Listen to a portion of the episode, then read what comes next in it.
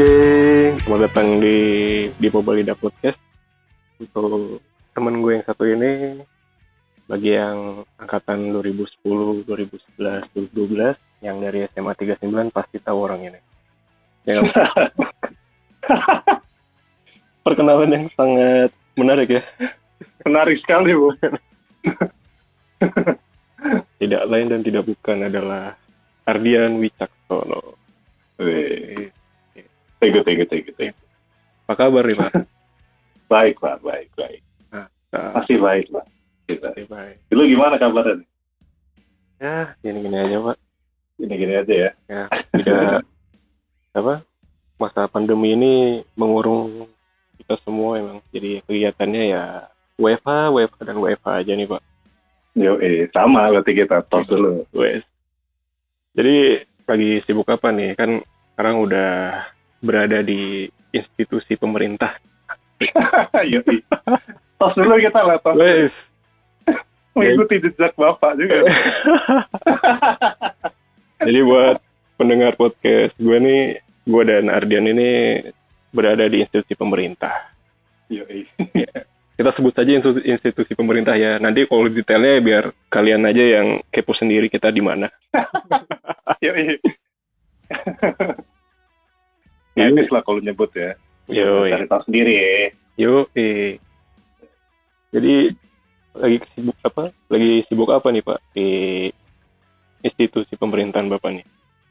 Sekarang. Ya, selama WFH ini kan berarti udah WFH.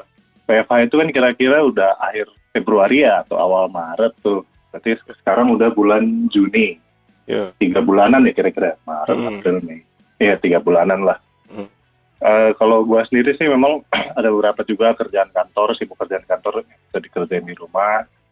Tapi juga sambil iseng-iseng ada beberapa juga eh, teman-teman yang nawarin apa namanya eh, jamming lah, jamming atau Wih. apa namanya bikin project cover-cover bareng lah iseng-iseng gitu. Ada yang mereka nawarin, ada yang gue juga nawarin. Maksudnya biar apa seru-seruan aja gitu karena kan eh, lagi happening juga tuh ya kalau kita lihat ya di Instagram gitu kan yang kita apa kolaborasi online lah gitu. Seperti yang kita lakukan beberapa hari lalu ya Pak ya? Seperti kita lakukan tahun lalu tuh itu seru banget sih. Ya. Jadi Karena apa namanya bisa nyatuin juga gitu kan, silaturahmi juga. betul.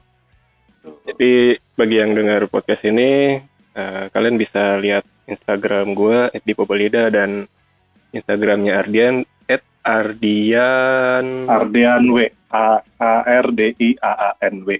Ah, betul. Nah di situ kita ngepost kolaborasi kita dengan teman-teman School Band saat SMA. Waktu SMA jadi Shout out to Aryo. Thanks Aryo. Iya. Thank you buat Aryo. Mantap. Mantap, walaupun agak mendadak juga tuh idenya sebenarnya, tapi apa keren sih akhirnya bisa jadi sih gue salut banget sih. Iya. Dan kocaknya Pak, jadi tuh kan gue ditawarin Aryo kan. Aryo tuh eh, Hmm. eh, cukup memaksa gue sih. Tapi Hmm. eh, dalam arti di posisi gua sekarang ini emang gua tuh nggak punya instrumen yang proper gitu loh kayak kalian kan Hmm. ada gitar listrik kan gua udah bilang kan Hmm. yuk Hmm. gua tuh cuman punya eh, gitar ukulele gitar gitar lele kan Hmm. terus dia kayak oh gitu ya kok oke terus beberapa hari kemudian tiba-tiba dia nawarin Hmm. gue tuh tetap pengen lu tuh ada di kolaborasi kita kalau Hmm. main kalau main triangle gimana anjir main triangle Jadi percussion namanya percussionis ya. Sebutannya triangelis berarti ya kan kita dari triangelis berarti ya. dari semua dari semua alat instrumen lain selain gitar kenapa yang muncul di benak dia tuh triangle gitu gue kayak oke yo oke akhirnya gue mengupayakan untuk oke lah gue pakai gitar lele dan ya seperti yang sudah ada sekarang Tapi menurut gue keren sih po. Artinya maksudnya tidak tidak kemudian jadi maksa gitu enggak sih. Menurut gue mau justru justru melengkapi sih menurut gue sih apa yang apa yang lo isi itu justru menurut gue jadi ngisi jadi enggak malah unik lah jatuhnya enggak yang kemudian malah jadi paksa sih enggak sih kalau menurut gue sih. waduh Gitu. terima kasih banyak ibu Yoi, Pak. ya Kalian mungkin buat ajang silaturahmi juga. betul ya gue next time sih semoga aja ada instrumen baru datang ke sini ya amin Hmm, amin amin. on progress nih bang lagi mikir-mikir Yoi. Terus sharing-sharing lagi kita. oke nah, Gitu. terus kemudian nih kan emang kita tuh sekarang di institusi institusi pemerintah nih bang ya kan kesannya kaku banget Hmm. bang nih Hmm, hmm, hmm. gimana ya gue juga sebagai aduh kalau dibilang seniman tuh terlalu ketinggian bahasanya ya apa sebagai Hmm. orang yang menggeluti dunia musik ya gitu Ya. kan pemikirannya tuh sangat sangat apa ya ya kalau dibilang sangat seni sih enggak maksudnya otak kanan tuh kayaknya lebih oke lah gitu ketimbang Yoi, lebih kiri gitu. Hmm. Nah, apakah lu tuh ketika berada di pekerjaan yang rada strict nih ada kaku nih, apakah lu ada kendala nih bang dalam adaptasi?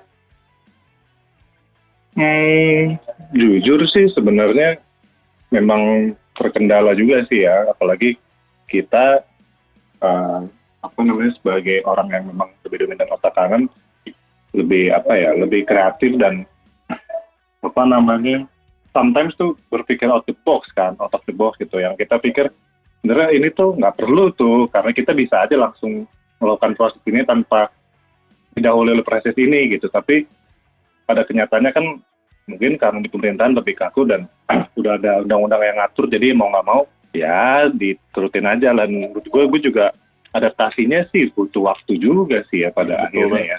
Betul banget kan karena ya mau gimana pak? Karena kalau misalnya kita langgar malah jadinya apa namanya eh, boleh kan gitu. Iya. jadi pada akhirnya ya udah menyesuaikan aja lah. Coba ngelus-ngelus dada aja ya pada akhirnya. Gitu. Akhirnya- tapi ya tetap tetap ini lah tetap tetap dijalankan. Ya, dan emang ujung-ujungnya ya kreativitas kita juga kepake sih. Ujung-ujungnya emang bakal harus ada inovasi juga sih dalam pekerjaan kita. betul. Memang harus ada inovasi. Dan itu menurut gua eh gue sih bersyukurnya memang eh, di tempat gue yang sekarang ini apalagi kan cukup banyak nih kemarin penerimaannya di yang satu bareng sama gue dan kebanyakan juga latar belakang beda-beda ada yang ada yang seperti startup juga po Wah. makanya itu itu pasti lebih kebanting lagi pasti ya mengabdi sekali dia sama negara ya dari startup yang Makanya, gajinya luar start- biasa itu. gaji luar biasa dan kehidupan yang lebih eh, free gitu maksudnya dalam arti dalam dia menjalankan pekerjaannya lebih dibebaskan lah ya bebas tuh lebih lebih diberikan ruang gerak yang lebih luas lah gitu. Dalam mengekspresikan dirinya untuk bekerja dan pindah ke pemerintahan tuh gue agak salut juga sih ke dia Hmm. sih. Iya. gitu dan pada akhirnya ya dia juga mungkin butuh waktu adaptasi juga sih kayak gue gitu. Tapi ya salut juga sih. Macam-macam backgroundnya Ya, semoga kita kita ini yang nyeni ini jadi bisa Nyeni, ya, nyeni. bisa beradaptasi di lingkungan yang sangat strict seperti ini dan ya membawa perubahan lah. Nah, tadi kan kita udah ngobrol-ngobrol nih soal pekerjaan, kehidupan pekerjaan. Nah, sekarang kita nyemplung nih ke habitat kita. ya habitat Habitat habitat eh, dunia musik nih, Bang. hmm. kan gue dari SMA tahu nih lu tuh wah kalau soal gitar nggak perlu diragukan lah gitaris terbaik.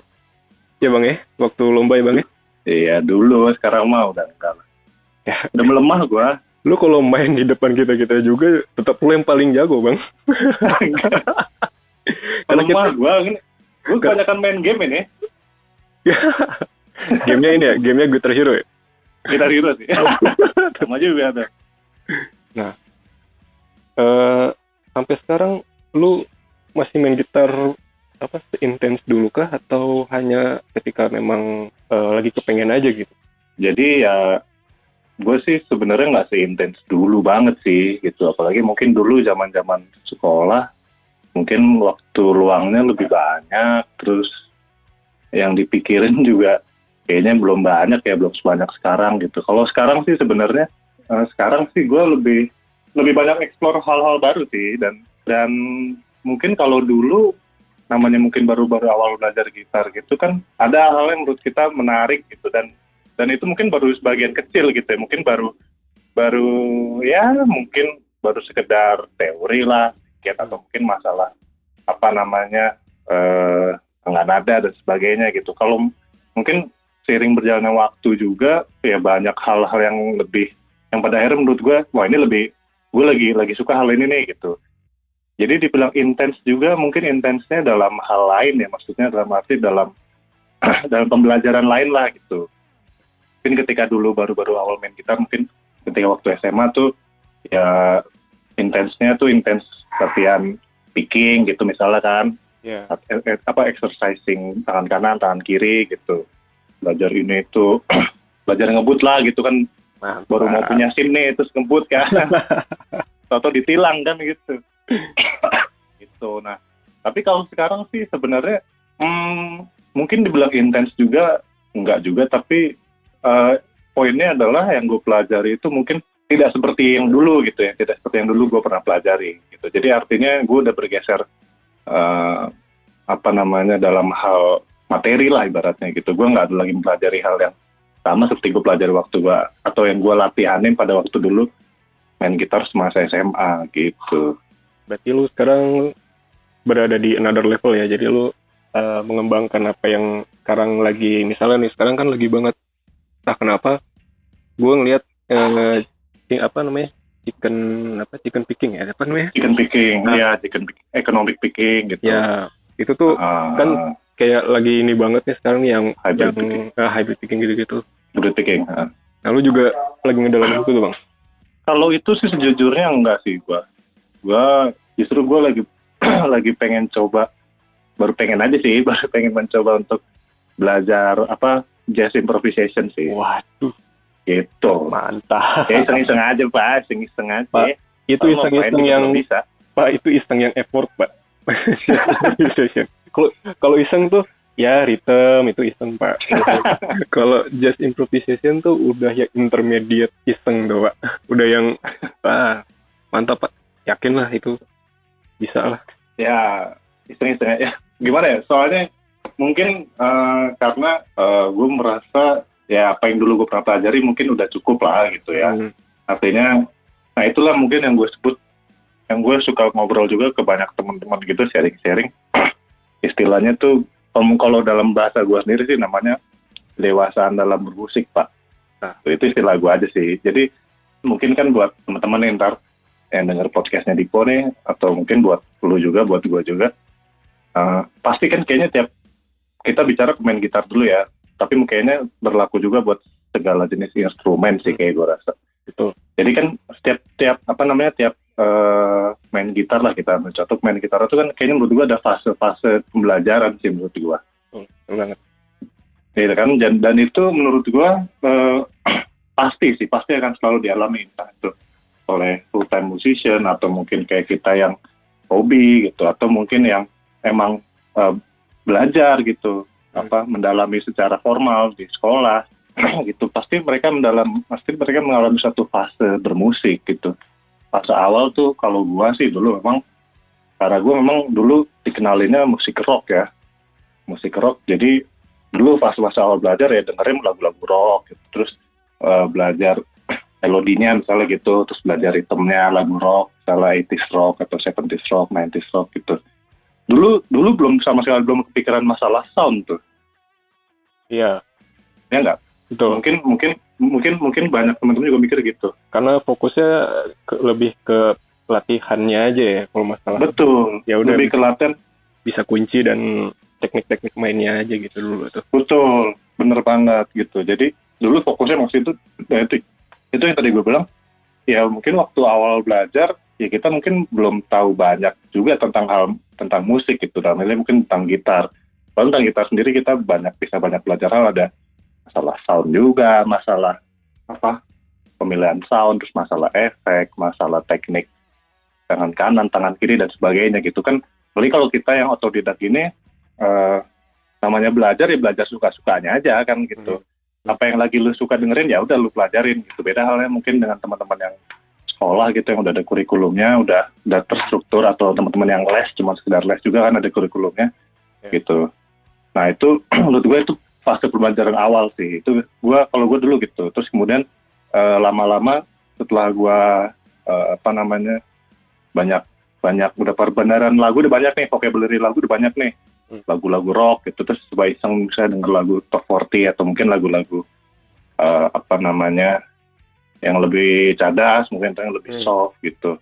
Hmm. jadi eh, ada ada hal menarik yang kemudian gue explore gitu.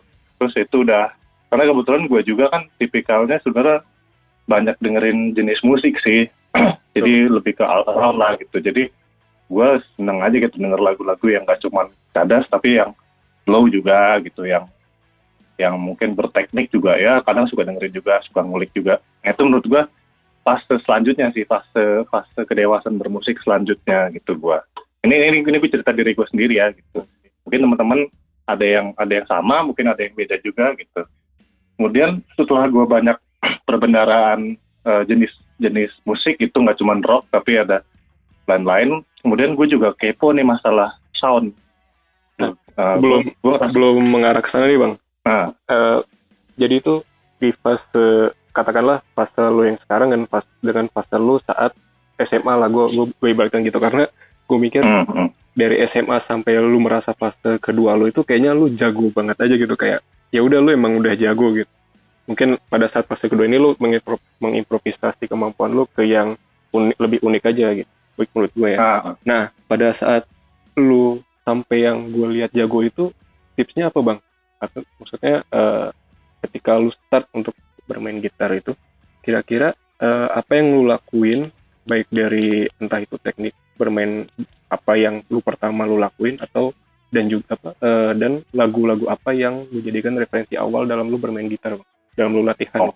Oke. Hmm, sebenarnya gue awal tertarik belajar gitar tuh memang sebenarnya karena lagunya, bukan karena lagu, eh, karena albumnya Dewa, Dewa 19 yang bintang 5. Iya. Itu album, album pertamanya Once, join di Dewa, dan menurut gue itu lagunya keren-keren. Andre main gitar juga keren. Eh, skor progresi chordnya juga asik, Mhm. eh, keren gitu. Artinya dimainin, didengar enak gitu. Itu lagunya juga enak, liriknya juga enak. Nah itu yang membuat gue pertama kali belajar gitar. Kemudian eh, gue sendiri sebenarnya belajar gitar itu kan di apa namanya sedikit banyak dipengaruhi dan diajar sama abang gue kan. Jadi abang gue dulu yang main gitar baru gue. Jadi waktu ada gitar nganggur di rumah ya udahlah gue gue coba iseng belajar. Abang gue juga mau ngajarin.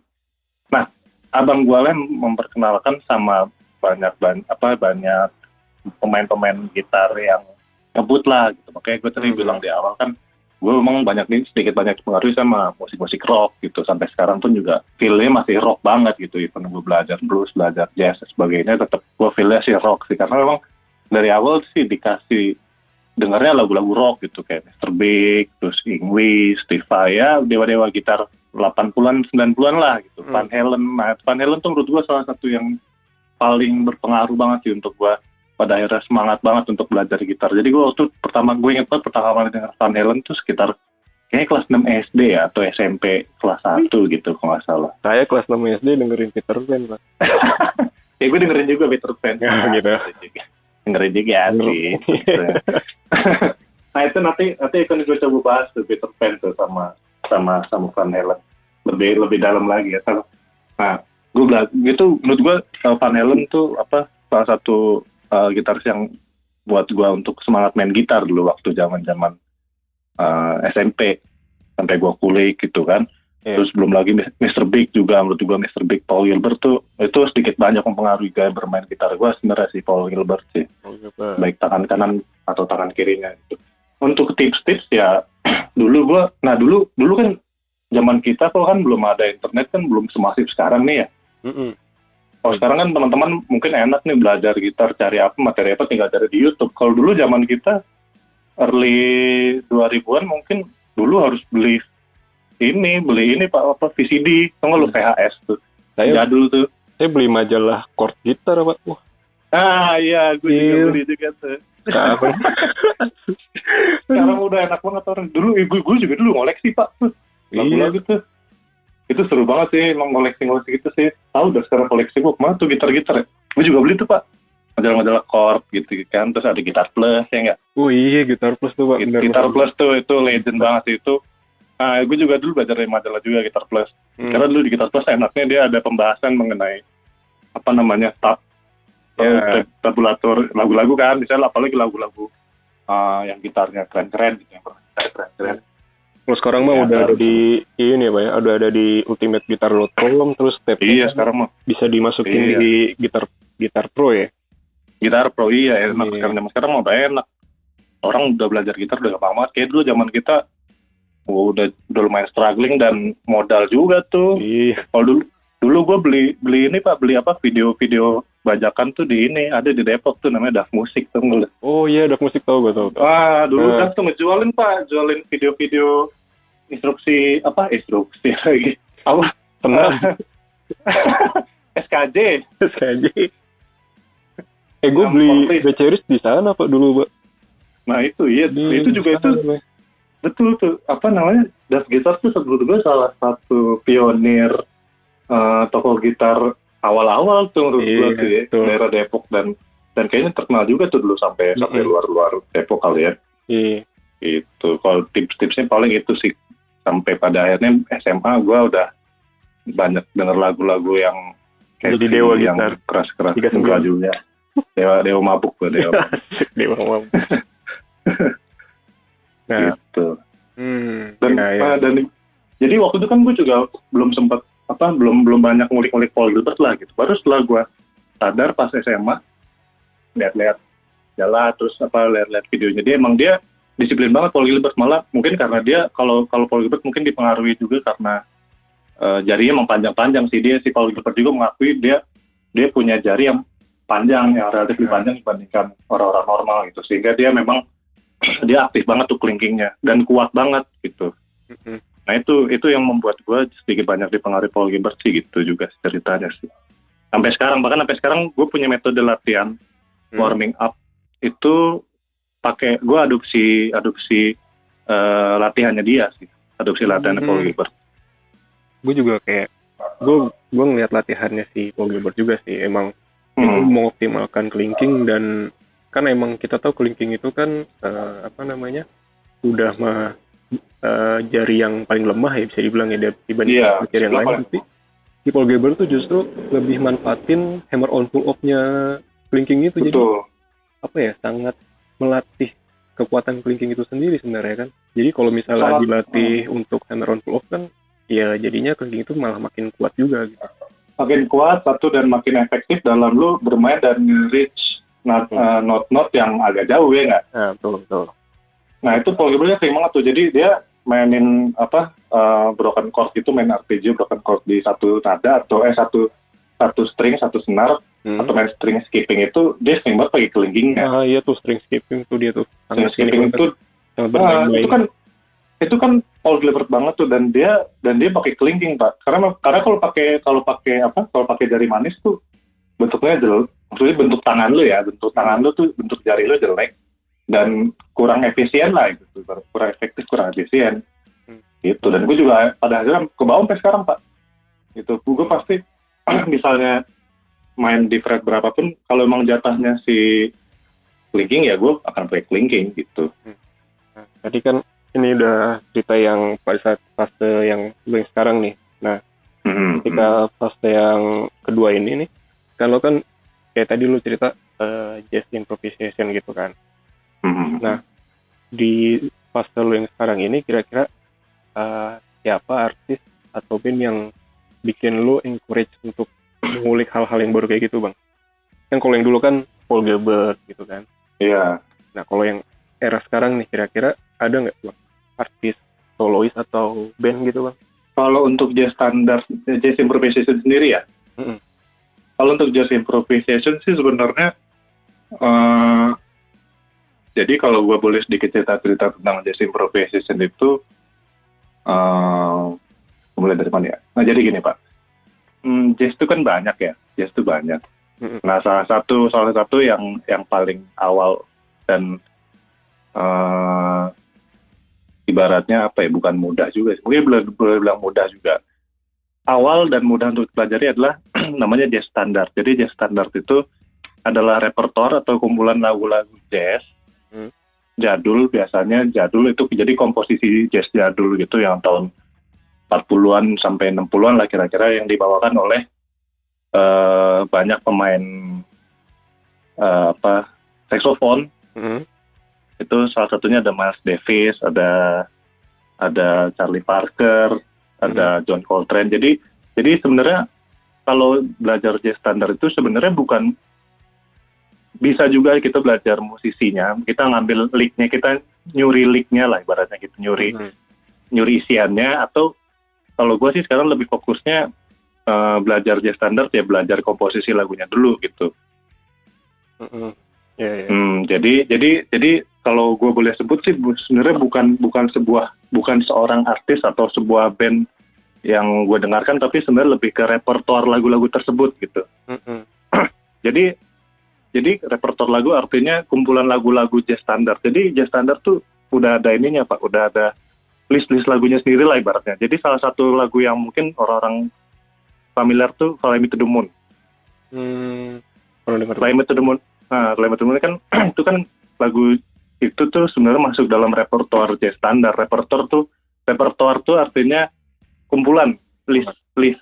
Nah, jadi eh, lagu Fly Me to the Moon itu adalah satu list lagu jazz standar yang eh, bisa menjadi salah satu lagu untuk pembelajaran tahap awal belajar jazz. Mm. Ibaratnya gampangnya seperti itu. Mm. Dan sebenarnya lagunya ada banyak, masih banyak lagi. Tapi memang Nah, yang standarnya pun memang ya itu sudah sudah jadi bekal banget gitu untuk lu main nya lagi nanti kayak gimana gitu ya. Betul. Karena- Karena kalau jazz kalau jazz ini sebenarnya agak unik sih. Mm-mm. Dia itu yang bikin jazz itu sebenarnya adalah chordnya sih kalau gue boleh bilang sih. Hmm, setuju. Itu. Harus step by step. Kalau mau Step by step. itu gue sangat sangat percaya sih dan gue agak Hmm. sedikit menyesal karena gue gue apa eh, kemampuan bergitar gue tidak ditumbuhkan secara ideal gitu. Ya gue gue Tapi- kalau tahu yang benar seperti itu gue juga dari awal harusnya tuh yang belajar jazz kalau gue sadari atau belajar blues lah minimal. Hmm. Betul. Tapi memang kalau pendapat gue pribadi sih, kok memang tidak bisa disalahkan sih. Artinya kan setiap orang punya proses pembelajaran sendiri sih. Betul. Dan itu beda-beda, nature-nya beda-beda, prosesnya beda-beda, kejadiannya beda-beda, karena setiap orang ya lingkungannya beda-beda. Betul banget. kalau ya syukur-syukur kalau bisa belajar jazz duluan syukur bagus tapi kalau ternyata belajar rock duluan menurut gue sih nggak salah juga gitu toh kan ini kan hobi gitu kan kita Iya. mempelajari apa yang kita suka kan ya nggak Oh, kita sukanya ini ya udah toh juga gue sekarang sekarang sih masih suka juga sih denger lagu-lagu rock juga sih lagu-lagu yang keras ini kebetulan lagi pengen apa ya ya berarti pengen iseng aja pengen bisa gitu gimana sih ini gitu, Oke. gitu Kan tadi Pak. kita udah mengulik nih bang tentang Hmm. musik lu, sejarah lu bermain musik, apa yang lu mulai dari bermain gitar. Nah sekarang kita masuk ke alat-alat gitar yang Wah, pernah lu pakai. ini nih Itu- paling gue suka nih. Segmen yang lu tunggu-tunggu ya bang ya. paling gue tunggu-tunggu nih. Paling seru pak soalnya ini dikulik nggak pernah habis nih. Eh, tolong bisa dijelaskan gitar pertama yang lu pakai sampai seka- sekarang ini. Oke. Dan pedal-pedalnya bang. Misalnya gini gini, biar biar biar lebih ter ini maksudnya dengan gitar pada saat itu efek lo apa aja gitu aja. Biar biar ini aja biar alurnya jelas gitu. boleh dan ini sebenarnya sedikit nyambung dengan pem- apa dengan dengan ini gue tadi ya dengan penjelasan gue tadi mengenai masalah pembelajaran atau pendewasaan dalam bermusik nih. Tuh. Jadi gue tuh dulu pertama kali kalau gitar kalau pertama kali pasti gitar akustik lah ya gitar akustik Hmm. standar sih kalau kalau dulu tuh belajarnya kayak Yamaha apa masalah belajar chord dan sebagainya gitu. Terus Nah gue inget banget kayaknya dulu pertama kali beli gitar tuh kayaknya SMP deh, beli nyokap gue tuh. Hmm. SMP. Nah dulu tuh karena dulu, nah ini jadi dulu kan namanya namanya baru belajar musik ya, namanya baru belajar gitar. Kita nggak peduli sama sound, kita nggak peduli sama belum peduli sama brand, apalagi zaman dulu mungkin eh, akses informasi nggak semasif sekarang gitu ya. Hmm. Kalau sekarang kan orang, even mungkin yang yang yang baru belajar pun udah tahu merek-merek gitar bagus dan tahu di mana belinya dan, dan tahu range harganya gitu ya. Kalau Iya. dulu kan kayaknya keterbukaan informasi masih masih masih belum terlalu eh, sejelas sekarang lah ibaratnya gitu. Jadi dulu gue masih nggak peduli tuh mau beli gitar apa aja sih bebas, yang penting gue punya gitar listrik. punya efek gitu Mm. punya punya audio buat gue colok jadi dulu pak dulu gue ceritanya itu kisahnya adalah Hmm. dulu gue dibeliin gitar itu tau nggak di mana belinya? Mana pak? belinya di Glodok pak. Di toko jadi jadi jadi Jauh amat di. Glodok Dari Depok ke jauh. Ke Glodok. Dan itu dan itu bukan toko gitar pak. Jadi itu tuh sebenarnya toko audio pak masalah singkat gue dulu. Iya makanya. Kan daerah sana kan daerah audio apa?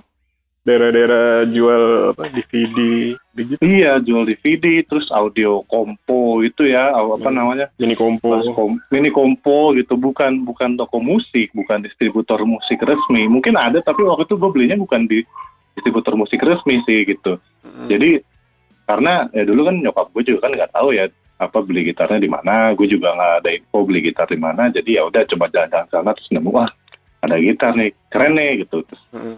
Nah, habis itu nah jadi dulu itu itu sebenarnya mengadopsi bentuk Fender Stratocaster pak Mm. gitar gue yang pertama tuh bentuknya seperti seperti itu kemudian Warna? warnanya gue banget itu biru tua warnanya sih keren sih buat gue sih keren sih Mm. buat Oke. warna keren itu gue gue, gue ingat itu SMP nah terus itu gue beli gitar listriknya itu jadi gue nggak tahu. Yang pasti sih kayaknya itu bukan asli ya. Karena dia tulisannya Fender. Kalau Squire mungkin masih masuk akal. Ini Fender pak. Dan, dan, dan kayaknya sih kayaknya bukan asli sih. Terus dulu punya efeknya itu zoom. Zoom 505 seinget gue 505. Oh multi efek ya? multi efek. Ya? Oh, multi efek multi-efek. jadul. Zoom 505. dan dulu uh, dan dulu amplinya itu adalah mereknya Simba. Alias Mini Kompo pak. Bukan bukan bukan ampli beneran Timbada. Simbada Simbada kalau Simba Simba tuh sereal ya Simbada bener Simbada dulu rig pertama gua tuh itu tuh pak Hmm. Zoom Berarti 505 Ini pertama Fender lu Fenderan Strato sama itu Simbada itu di eh, gitar straight, terus Mhm. Zoom 505 sama speaker Simbada. Itu. speaker Simbada tuh mantep tuh ya enggak suaranya gua nggak bayang kalau sekarang nggak bener dah. Nah waktu itu gue inget banget waktu itu gue inget banget setelah gue punya strato eh iya strato itu terus gua nah itu kan zaman SMP tuh pak Hmm. nah, terus itu kan gue dengernya Van Halen terus rock rock 70s 90s eh 70s 80s lah Van Halen Hmm. terus dengerin Poison gitu Hmm. itu kan itu kan zaman zaman dulu kan efeknya kan eh, gitarnya pakai Floyd Rose tuh Hmm. Ya ya. sedangkan sedangkan kan strato stratoan gue itu kan pakai apa eh, tremolo yang biasa tuh. Yang nah waktu itu patah pak. Oh. handle-nya. Jadi karena gue ngeliat kan dulu gue ngeliat videonya tuh gila keren nih. Apa eh, dive bomb dive bomb gitu kan suaranya bisa melengking gitu. Oh. itu gue dulu kan namanya masih bocah kan terus gue gua apa gua ayun-ayun tuh gua naik turunin. Sampai patah pak itunya apa. Sampai patah tuh saking saking liarnya tuh ngeliat Steve Vai ngeliat ngeliat si Satriani kan dia main tremolo kan jago tuh.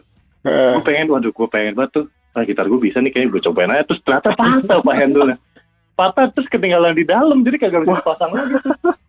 Berarti pada saat itu lu belum tahu kalau ada dua jenis dari bridge ya?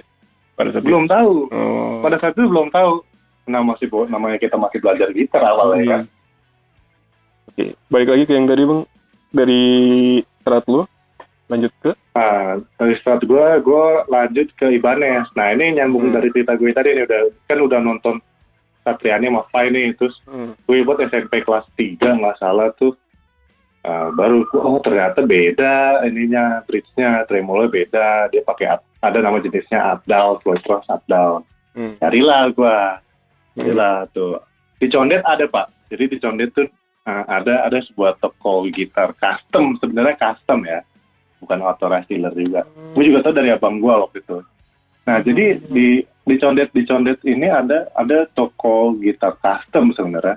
Gue lihat tuh waktu gue udah ajakin gue tahu dari abang gue pertama kali terus gue pas ke situ wah ada nih Floyd Rose nih. Waktu itu dia eh, custom bentukannya Levi Jam Ibanez Jam warna hitam Hmm. tuh. Hmm.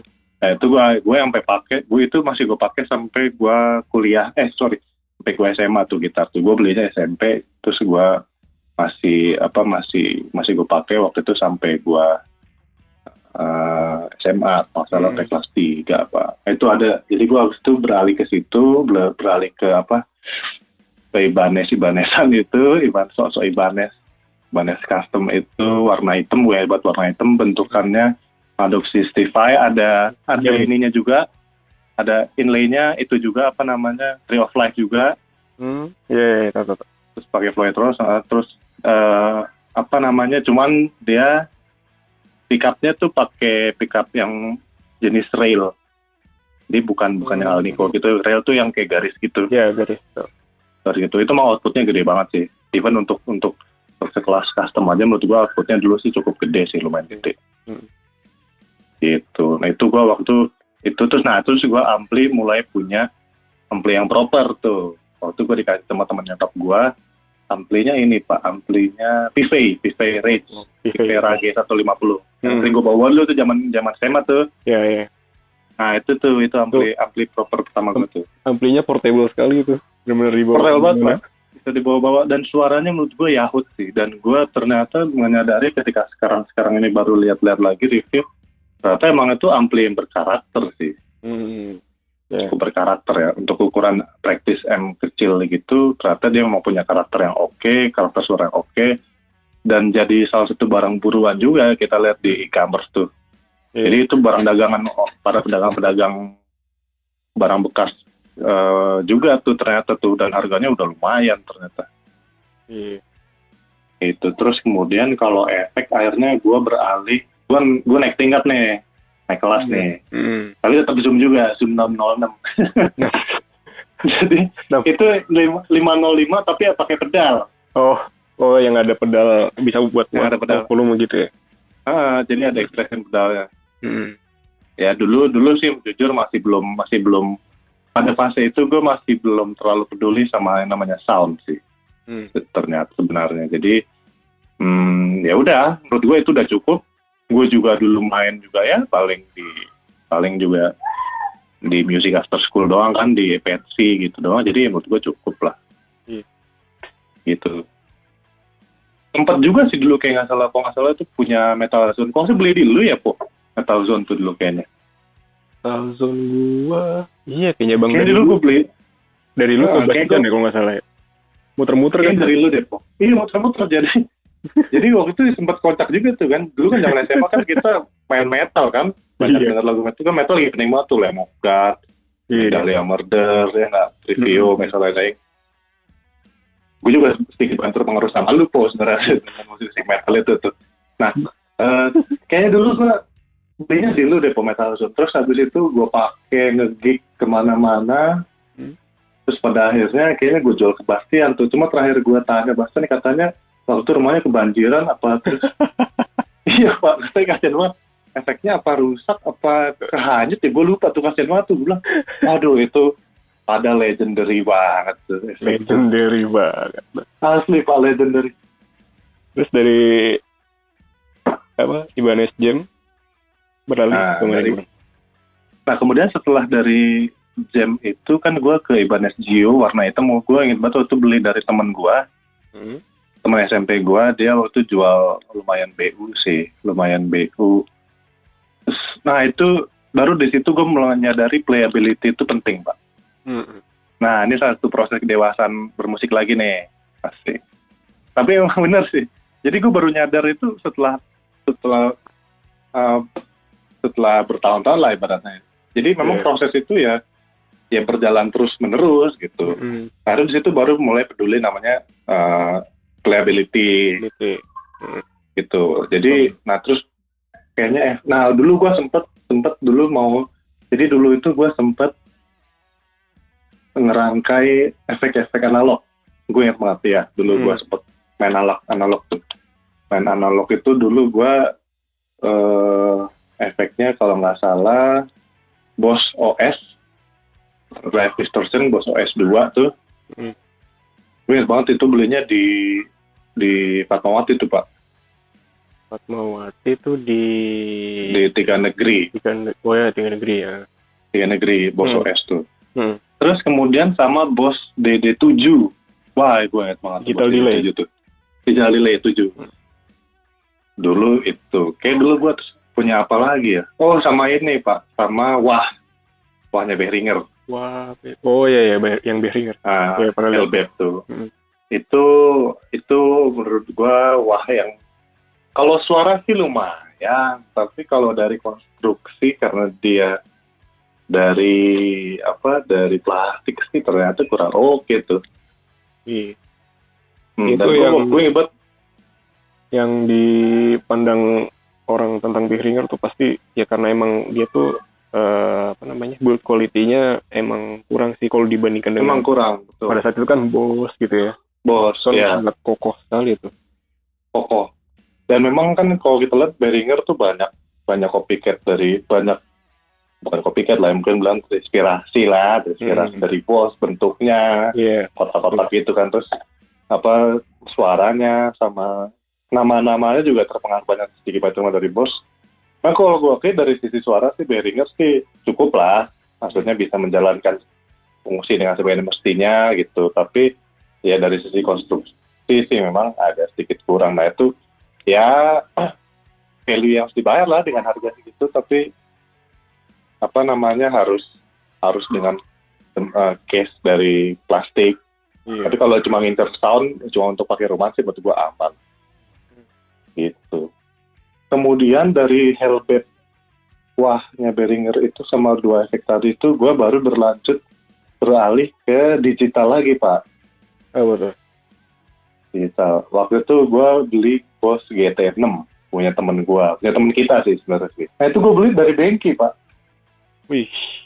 itu itu kayak pas gua ada kerja awal-awal. Eh enggak enggak. Itu pas gua kuliah akhir-akhir. Untuk gitar oh. Gitar gua pakai ini pak. Gitar gua pakai Ibanez JS Yo Satriani. Oh, yang biru ya? Satriani. Ya JS 1000 salah satu yang salah satu gitar terkeren yang pernah gue cobain lah dan memang udah discontinue juga tuh kan Mm-mm. dan gue pakai itu. Nah, sedikit review sih Bose GT6 tuh sebenarnya kalau dari sisi fitur ya, fitur fitur sih sebenarnya cukup. Dari sound oke lah, karena kan Bose kan uh, awalnya kan bikin analog dan terus dijadiin digital, jadi menurut gua kalau dari sisi sound sih boleh lah.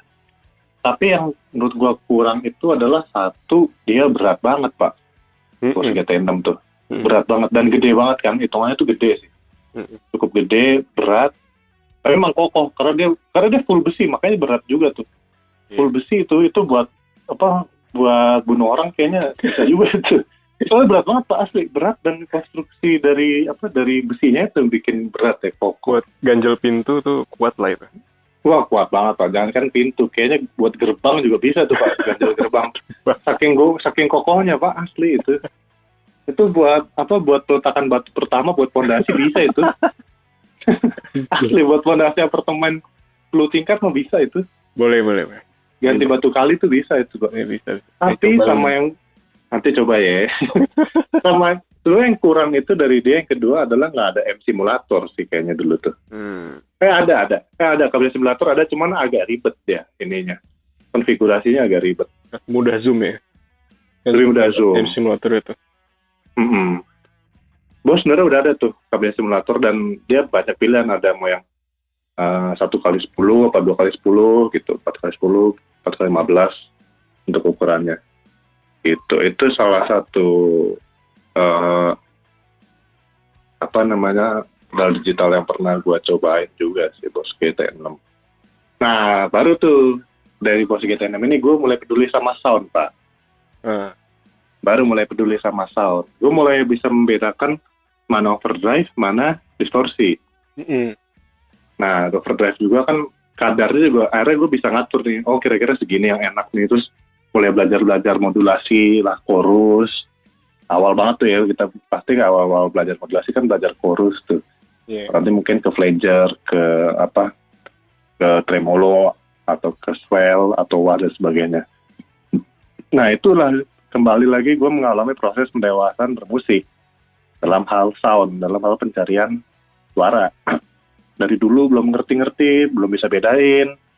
Terus pada akhirnya mulai ketemu titik, mulai bisa bedain. Oh ternyata ini nih bedanya nih oh ternyata ini pakai ini enak nih sound ini nih gitu mulai exploring exploring sound dan pada saat itu ketika gue kuliah gue mulai apa namanya mulai uh, mulai apa uh, dari sisi pembelajaran gitar pun ya udah beda lagi sama zaman zaman SMA dulu SMA awal-awal SMA atau kuliah-kuliah awal dulu gue udah mulai belajar apa namanya uh, ranging mulai belajar apa namanya kira-kira nih kalau lagu ini enaknya dibikin apa sih gitu kan yeah. maksudnya aransemennya mulai diapain sih kan gitu kan mm-hmm. supaya mulai enak didengar orang karena di situ mulai apa namanya mulai peduli bahwa musik itu sebenarnya tidak harus selalu kenceng ya yeah. tapi juga bisa dinik- dinikmati kan walaupun sebenarnya yang bisa yang kenceng juga bisa dinikmati sih tapi kan mungkin segmented dan mungkin terlalu sempit lah mungkin nggak nggak banyak lah gitu yang bisa menikmati. Baru di situ gue mulai belajar oh ternyata bermusik itu tidak tidak tidak selalu egois sih tidak tidak tidak harus selalu egois. Dulu boleh juga egois sih nggak masalah nggak salah juga kan itu. Cuman hobi kan itu kan bukan bukan sesuatu kerjaan atau dan sebagainya.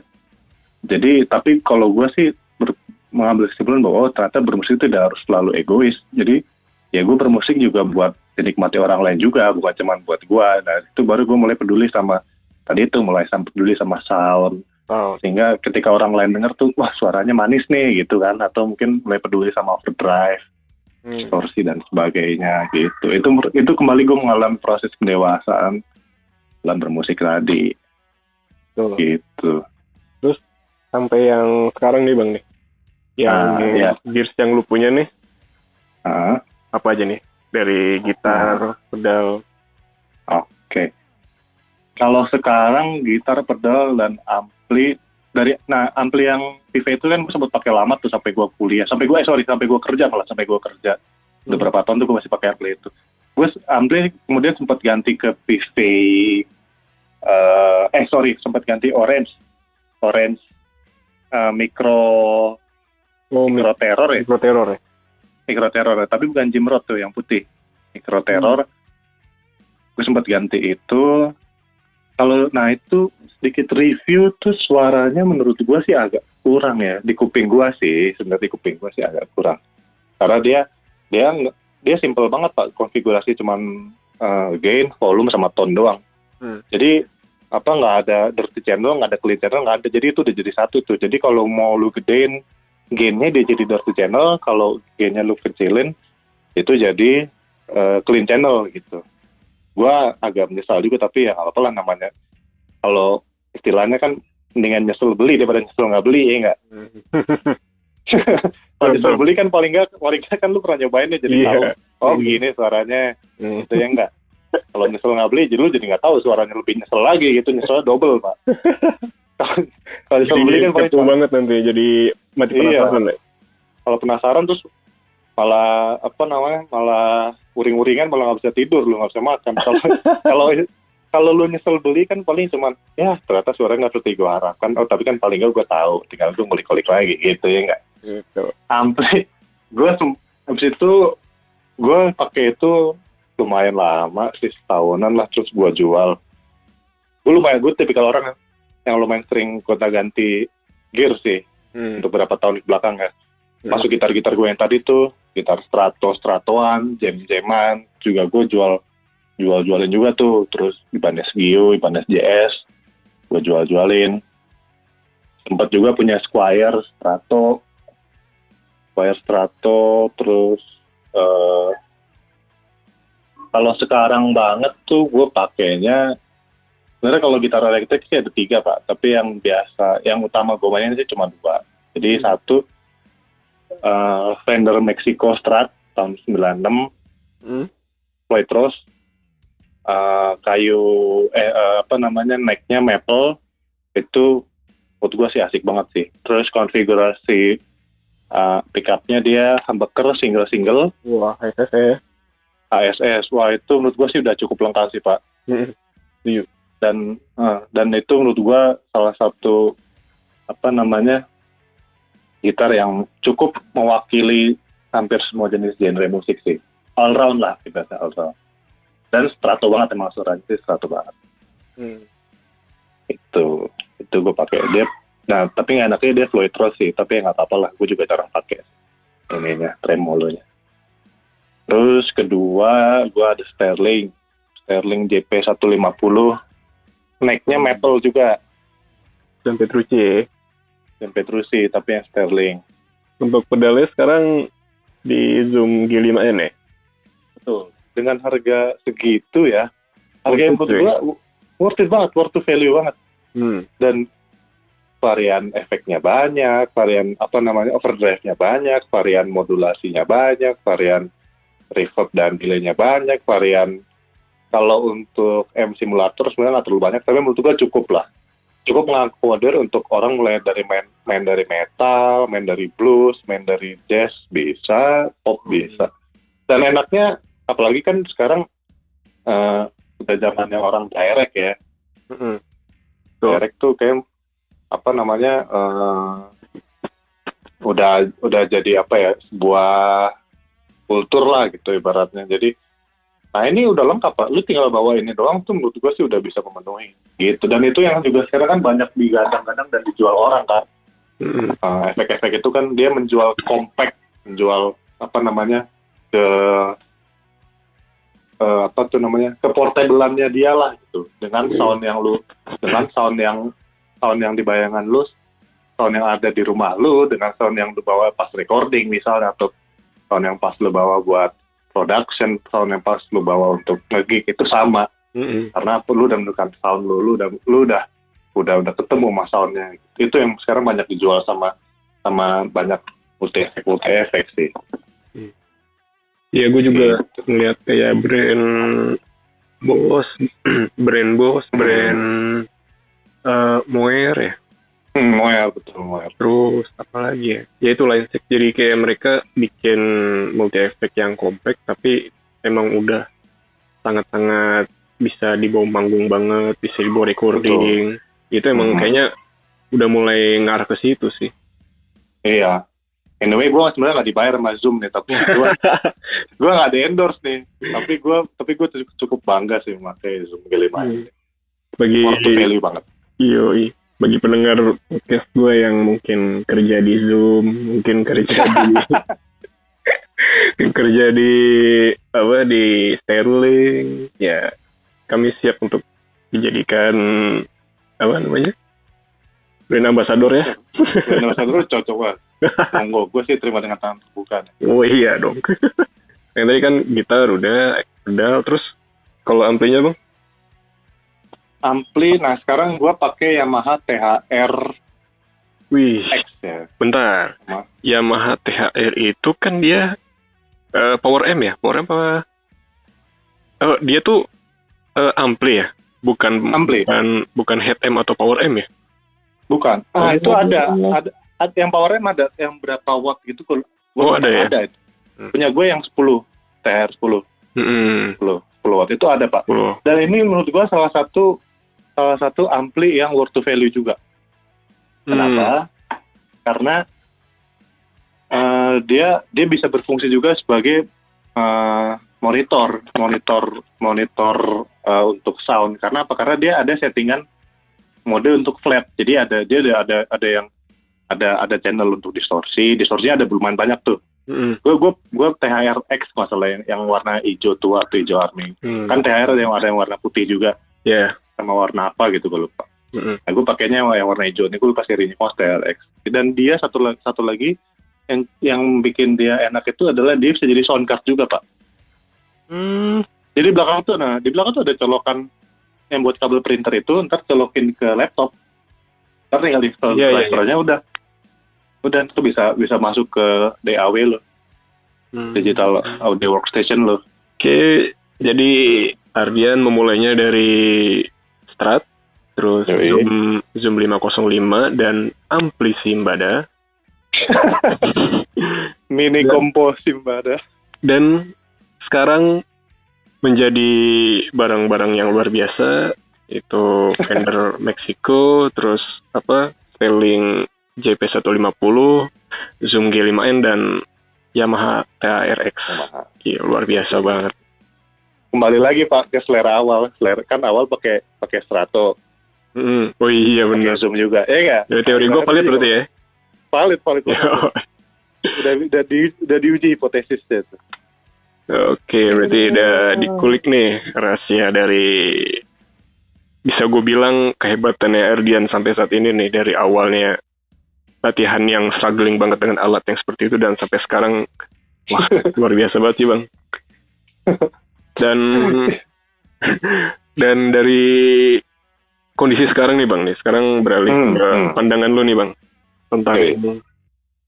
Sekarang nih kan musik nih bergerak banget nih di apa di media sosial nih mau di Spotify kah mau di YouTube Hmm. terus juga eh, kayaknya di masa pandemi ini juga apa konser udah nggak ada terus Hmm.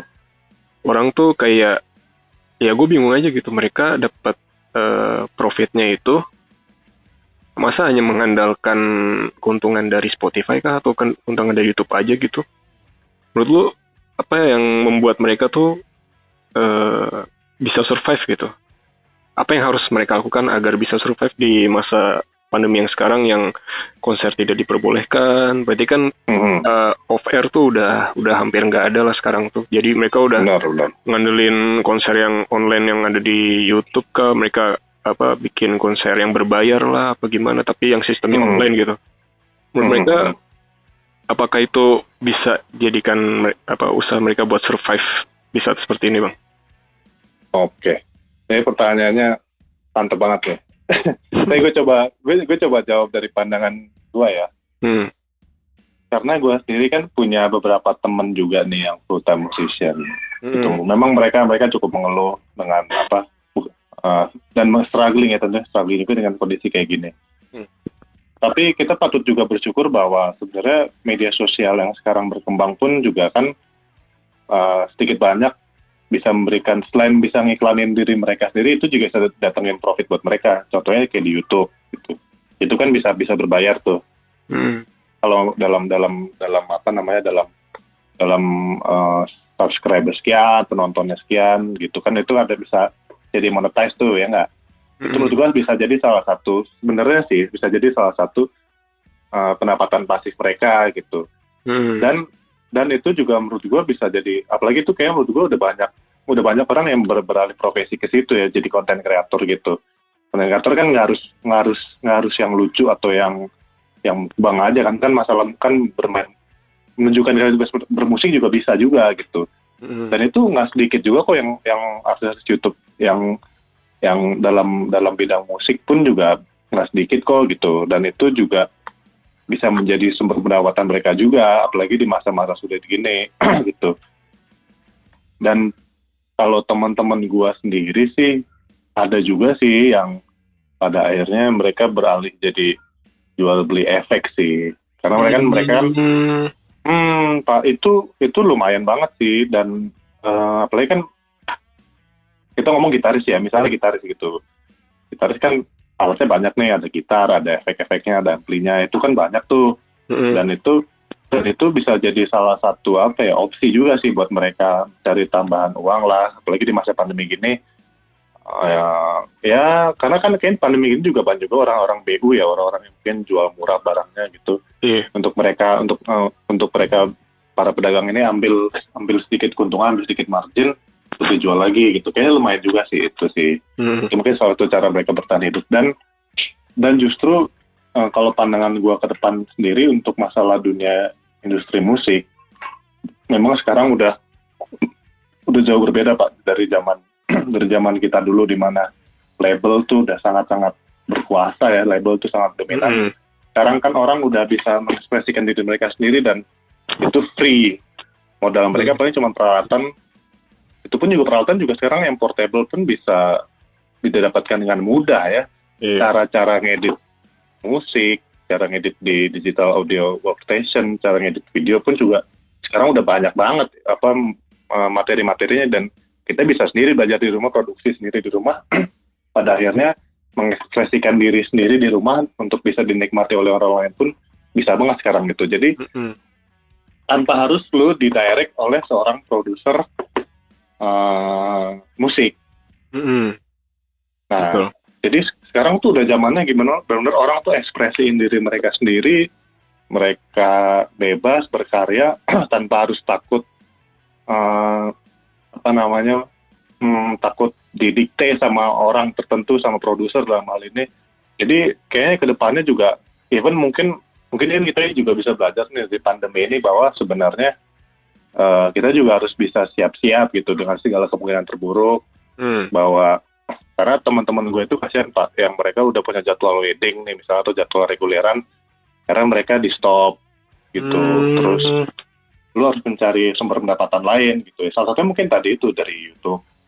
Hmm. bikin konten gitu. Syukur-syukur kalau misalnya emang menarik dan berguna untuk banyak orang orang banyak subscribe dimonetize gitu dapat duit atau jual beli alat gitu alat lu lu ambil margin dikit lah gitu. Terus sama apa namanya sama jual beli. Eh hmm. jual beli apa namanya ngajar ngajar ngajar. Ngajar pun juga teman-teman gue pada akhirnya bisa online sih. Gitu ngajar online sih lumayan. Hmm. berarti gitu. uh, eh, gue bisa simpulin ya kalau di zaman pandemi kayak gini memang uh, karena apa bertemu langsung itu tidak diperbolehkan jadi memang hmm. yang online ini justru yang harus kita apa kulik gitu mau itu dari Betul. sisi uh, entertainmentnya kah kayak kita bikin konten YouTube jadi aku hmm. mikirnya justru di saat seperti ini tuh kita yang harus menjemput bola gitu kan kalau misalnya Betul. ya kalau kayak uh, normalnya nih kayak kita tuh nyari manggung nyari manggung ya kalau misalnya nggak ada manggung ya gimana caranya gitu kalau kita punya modal hmm. besar kita bikin mini konser ya itu juga modalnya juga lumayan gitu. Kalau justru sekarang ini kan memang hiburan ini terpaksa dipusatkan di online. Jadi otomatis hmm. orang bakal mau nggak mau mencari hiburan juga di online gitu. Apalagi sekarang orang yeah. bosan banget gitu. Ya aku juga bosan hmm. banget di sini. Makanya makanya gua juga gua gua aja yang masih kadang ngantor juga bosan pak apalagi iya, iya makanya kan jadi orang tuh justru dengan keadaan seperti ini orang tuh bakal mau nggak mau nyari online. Jadi uh, kita tuh sebagai musikus tuh ya harus apa uh, memanfaatkan momentum seperti ini justru karena orang hmm. tuh crowd crowdnya tuh justru udah nggak kepisah lagi antara dia di konser sama di online. Orang yang di konser ini nggak ada, jadi dia bakal masuknya ke yang online kan. Jadi iya, kita iya. harusnya memanfaatkan crowd yang lagi ngumpul di online ini dengan kita bikin konten yang yang kreatif gitu. Justru ini juga Benar. melatih melatih ke kreativitas kita, ke kreativitasan kita juga sih di sini. Benar, benar. Nah, terus juga uh, dari sisi apa uh, jual beli juga Iya juga sih. Kayak uh, jual beli online itu gue juga ingat sekarang makin banyak ya kalau lihat di makin banyak. Um, hmm. Justru dengan keadaan sekarang sih harusnya uh, bisa dimanfaatkan juga itu online jual beli itu. Ya, hmm. Ya harus belajar ini juga sih basic basic apa namanya jual belinya juga sih. Benar. Hmm. Itu memang ada ilmunya juga sih. Kan bikin captionnya ya enggak. Hmm bikin captionnya yang menarik gitu kan terus dari sisi fotografiknya iya. fotoin efeknya juga harus menarik dan sebagainya Iya secara nggak sadar apa pandemi ini justru malah ngelatih kita buat lebih kreatif dan kreatif dari yang sebelumnya nggak sih bang? Kayak setuju banget pak. Ya ini di luar konteks musik ya. Gue tuh sekarang udah hmm, bisa hmm, hmm. masak beberapa menu makanan di sini. oh gue perlu cobain tuh pokoknya. Tapi gue harus siap gua gua harus dia obat sakit perut juga. Wah itu pasti nanti gue sediain ya, jadi kayak kayak sebenarnya tuh ya kalau balik lagi ke musik ya justru ini benar-benar ngelatih kreatif kita gitu justru kita harus bukan harus sih memaksa kita tuh dipaksa untuk mencari celah untuk mendapatkan atensi orang karena semua orang tuh pasti bakal Setuju. bakal apa udah crowdnya di online nah orang-orang musik ini juga bakal ngincar online nih jadi kita harus apa dipaksa untuk lebih kreatif lagi gitu dan nanti outputnya nah. juga kalau udah kembali normal kita bisa menjadi orang yang lebih survive dari yang lain gitu. Iya, gue setuju banget tuh. Karena lu udah berhasil melewati satu masa sulit, ya lu udah keluar sebagai pemenang gitu. Tuh, kan? mantap. Gitu. Ya, semoga pandemi ini berakhir lah, biar iya. Per pertama biar gue bisa pulang. Kedua biar bisa nonton konser-konser bagus lagi lah. Yo, eh Pak, itu itu yang gue tunggu sih. Benar. Iya. Banyak batu yang ketunda kemarin konser-konser. Makanya bang, Hammer Sonic juga ketunda kan kemarin tuh. Hammer Sonic ketunda. Hmm. Iya. Ya lu biar bisa pulang, biar bisa pulang terus nyobain kita inilah nyoba-nyoba, nyoba-nyobain lagi lah. Tuh, saya saya penasaran apa Sterling JP 150 ya tuh saya dicobain. Oke bang nih segmen terakhir nih bang. Nah, Oke. em, dari semua yang lu lewatin nih, Hmm. kira-kira eh, ada nggak harapan buat lu gitu eh, untuk ke depannya dari kehidupan pribadi lu kah, karir lu kah, atau bermusik lu kah? Kira-kira Hmm. harapan ke depan lu maunya gimana? Apa yang lu ingin lu capai lagi dari semua yang lu udah dapatkan sampai saat ini? Kalau harapan gue sih tentunya gue tetap bisa balance sih antara work life dengan hobi gue ini. Karena gue jujur, jujurnya sih gue tipikal yang emang nggak bisa olahraga sih. gue doyannya tuh kalau nggak main musik ya main game udah itu doang. Gue nggak gue nggak ada hobi lain lah ibaratnya gitu. Jadi sih harapan gue ya gue tetap bisa uh, bekerja dengan baik gitu kan. Walaupun gue sebenarnya nggak apa namanya nggak ngoyo banget untuk gue naik tingkat gitu atau misalnya uh, naik jabatan sih gue nggak ngoyo. Kalau harapan sih ada lah pengen or- namanya orang kan pengen lah ya punya punya kehidupan punya karir yang baik sih pengen gitu tapi gue bukan tipikal yang ambisi gitu loh yang yang sampai harus uh, apa namanya nggak nggak nggak pulang atau nggak ngerjain hobi lu wah gue sih nggak bisa. Kalau gue tuh tipenya emang harus work life balance banget sih. Mm-mm. artinya ketika lu kerja ya udah kerja. Tapi ketika misalnya lu lagi suntuk dan butuh hiburan ya udah lu ngelakuin aja hobi lu. Misalnya apa misalnya nongkrong atau misalnya kalau gue ya misalnya main gitar denger lagu gitu atau misalnya main game.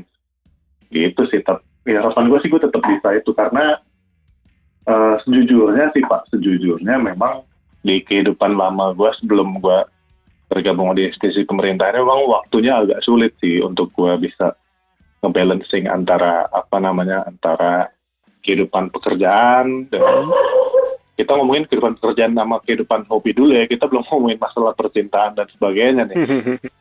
Itu jadi yang jadi dulu aja even jangankan dunia percintaan dunia hobi gue aja mungkin dulu gue susah capek karena apa? Karena gue pulang udah malam banget. Gue dulu juga weekend udah capek kan udah malam. Kalau sekarang mungkin waktunya bisa sedikit lebih lowong gitu kan Mm.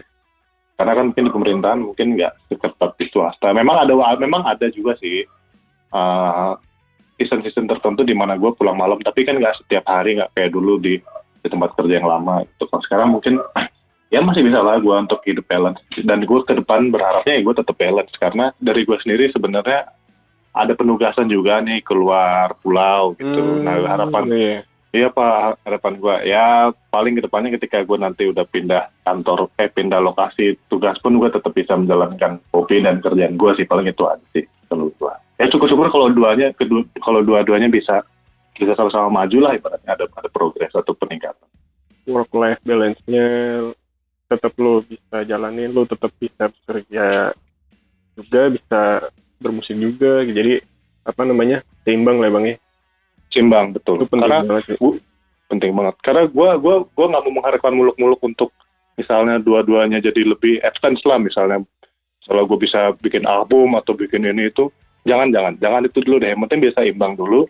Syukur-syukur kalau emang ternyata ada peningkatan misalnya gue bisa jadi pu- punya karya sendiri terus tapi dari sisi kerjaan juga gue bisa naik jabatan karir bagus gitu ya itu udah bersyukur banget sih gue tapi paling gue udah bisa balance dulu sih itu udah bagus harapan gue itu sih Oke. Semoga eh, semua yang lu harapkan work life balance lu, terus lu eh, di tempat tugas barunya nanti semoga lancar, semua amin amin amin. Kehidupan pribadi lu lancar, karir lu lancar, pokoknya semua dilancarkan sama Tuhan. Amin. Amin. Ya semoga lu juga segera pulang Pak ke Jakarta biar kita bisa nongkrong-nongkrong lagi lah. Amin, Bang, amin. Aduh. Terima kasih banyak Bang ya, udah meluangkan waktu Bang. Kita udah tahu sosok Ardian Wicaksono ini yang, wah, kemampuan gitarnya luar biasa lah. Terus, eh, Ya. tetap jaga kesehatan, tetap Mari jaga kesehatan. hmm, hindarilah corona. Yoi. Hmm. Dekatilah Tuhan yang? Maha Esa. Tuhan Yang Maha Esa. Bapak-bapak siap, bapak-bapak. Oke, sekian dulu podcast dari gue. Sampai ketemu di episode berikutnya. Siap, sampai ketemu. Oke, okay. bye. bye. Thank you, Pak.